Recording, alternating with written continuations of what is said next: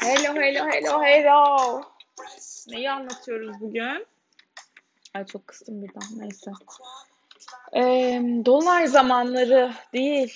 Hangi zamanlar? Dolunayla da ilgisi var tabii ki. Ee, ha gayret. Ha gayret. Ne zaman? 2021'de ne zaman diyet yapmalıyım? 2021'de ne zaman spora başlamalıyım ve neden sorularınızda buradayım. Şimdi e, Dolunay zamanlarından sonraki ilk 5 günü değerlendireceğiz. Neden ilk 5 gün? Çünkü vücut o zaman ne yapıyor?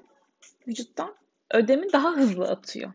Tabii ki bir diyetisyene başvurun. Hani ben astrolojik açıdan bunun hangi tarihlerde, hangi dönemlerde daha fazla fayda sağlayabileceğinizle ilgili bilgi veriyor olacağım.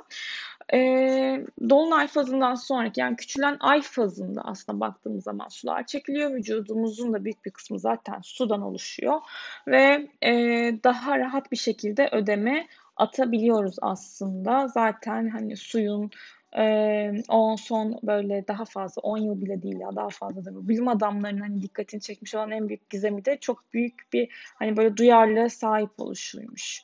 Neymiş efendim? Ee, yaşamın hangi alanından gelirse gelsin herkese geçmiş olan etkiler önce neyden geçiyormuş? Sudan geçiyormuş. Ve bizim içimizde de ilk etkilenen şey bedenimizdeki su. Hakikaten de öyle aslında. Şişiyoruz, ediyoruz. Ee, insan bedeninin zaten %70'i su, suyun içindeki tuz miktarı Hint okyanusundaki oranla aynı. Hatta Osha şey demişti bir yerde.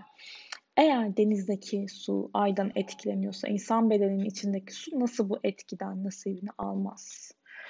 Ee, böyle. Şimdi bakalım Dolunay zamanlarına bakalım. Bu söylediğim tarihlerden ilk 4-5 günlük yani o o günü takip eden ilk 4-5 gün içerisinde bu yıl tercih edilebilir. Ne için? Diyet ve spora başlamak için. Diyete başlamak ve spora başlamak için. Okey. İlk tarih 28 Ocak.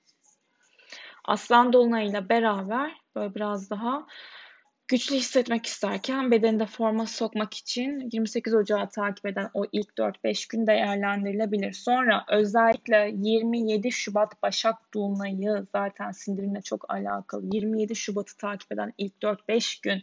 Sonra 28 Mart Terazi Dolunay'ı. 27 Nisan Akrep Dolunay'ı. 26 Mayıs Yay burcunda ay tutulması aynı zamanda bir dolunay 26 Mayıs takip eden ilk 4-5 güne değerlendirilebilir. Devam ediyorum. Bu söylediğim tarihlerden 4-5 gün ekleyin üzerine.